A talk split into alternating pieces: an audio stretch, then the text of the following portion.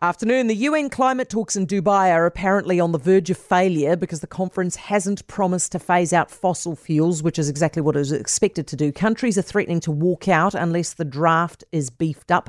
Climate Change Minister Simon Watts is in Dubai. Hey, Simon. Uh, good afternoon, Heather. Are we among the countries threatening to walk out?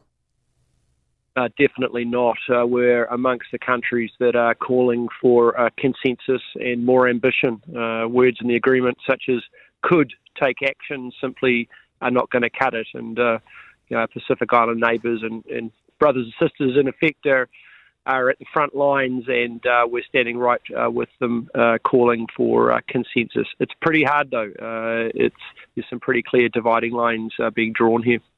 What are we hoping to get? Phase out of fossil fuels or phase down?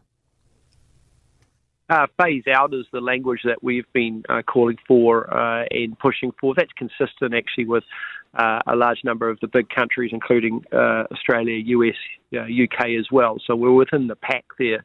Uh, but the issue really is, is that Uh, comes down to equity between developing and non-developing countries, and who's actually going to pay uh, for the for the actions required to mitigate those emissions. That's where the negotiations are really uh, locked up at the moment. Who's being asked to pay?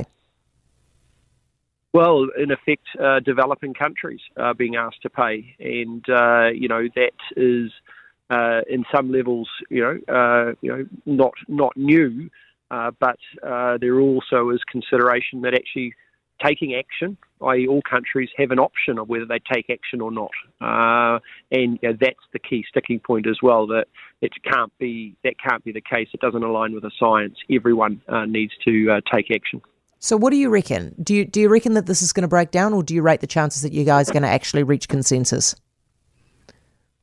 Uh, look, I think um, I'm, I'm optimistic that we will reach consensus. Uh, you know, we're in conversations with the U S and Canada and Australia and and uh, E U, you know, and New Zealand, literally round, standing around in a hallway last night.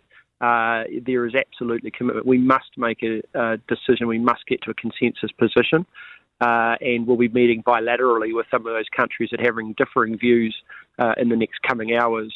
We headed, we headed home just after midnight. Uh, it's just after eight a.m. local time here now, so the negotiating teams have been working through the night, uh, and New Zealand is very much uh, part of that team uh, trying to get to some consensus decisions. Simon, thank you for your time. Appreciate it. That's Simon Watts, who is our Climate Change Minister in COP twenty-eight in Dubai for COP twenty-eight.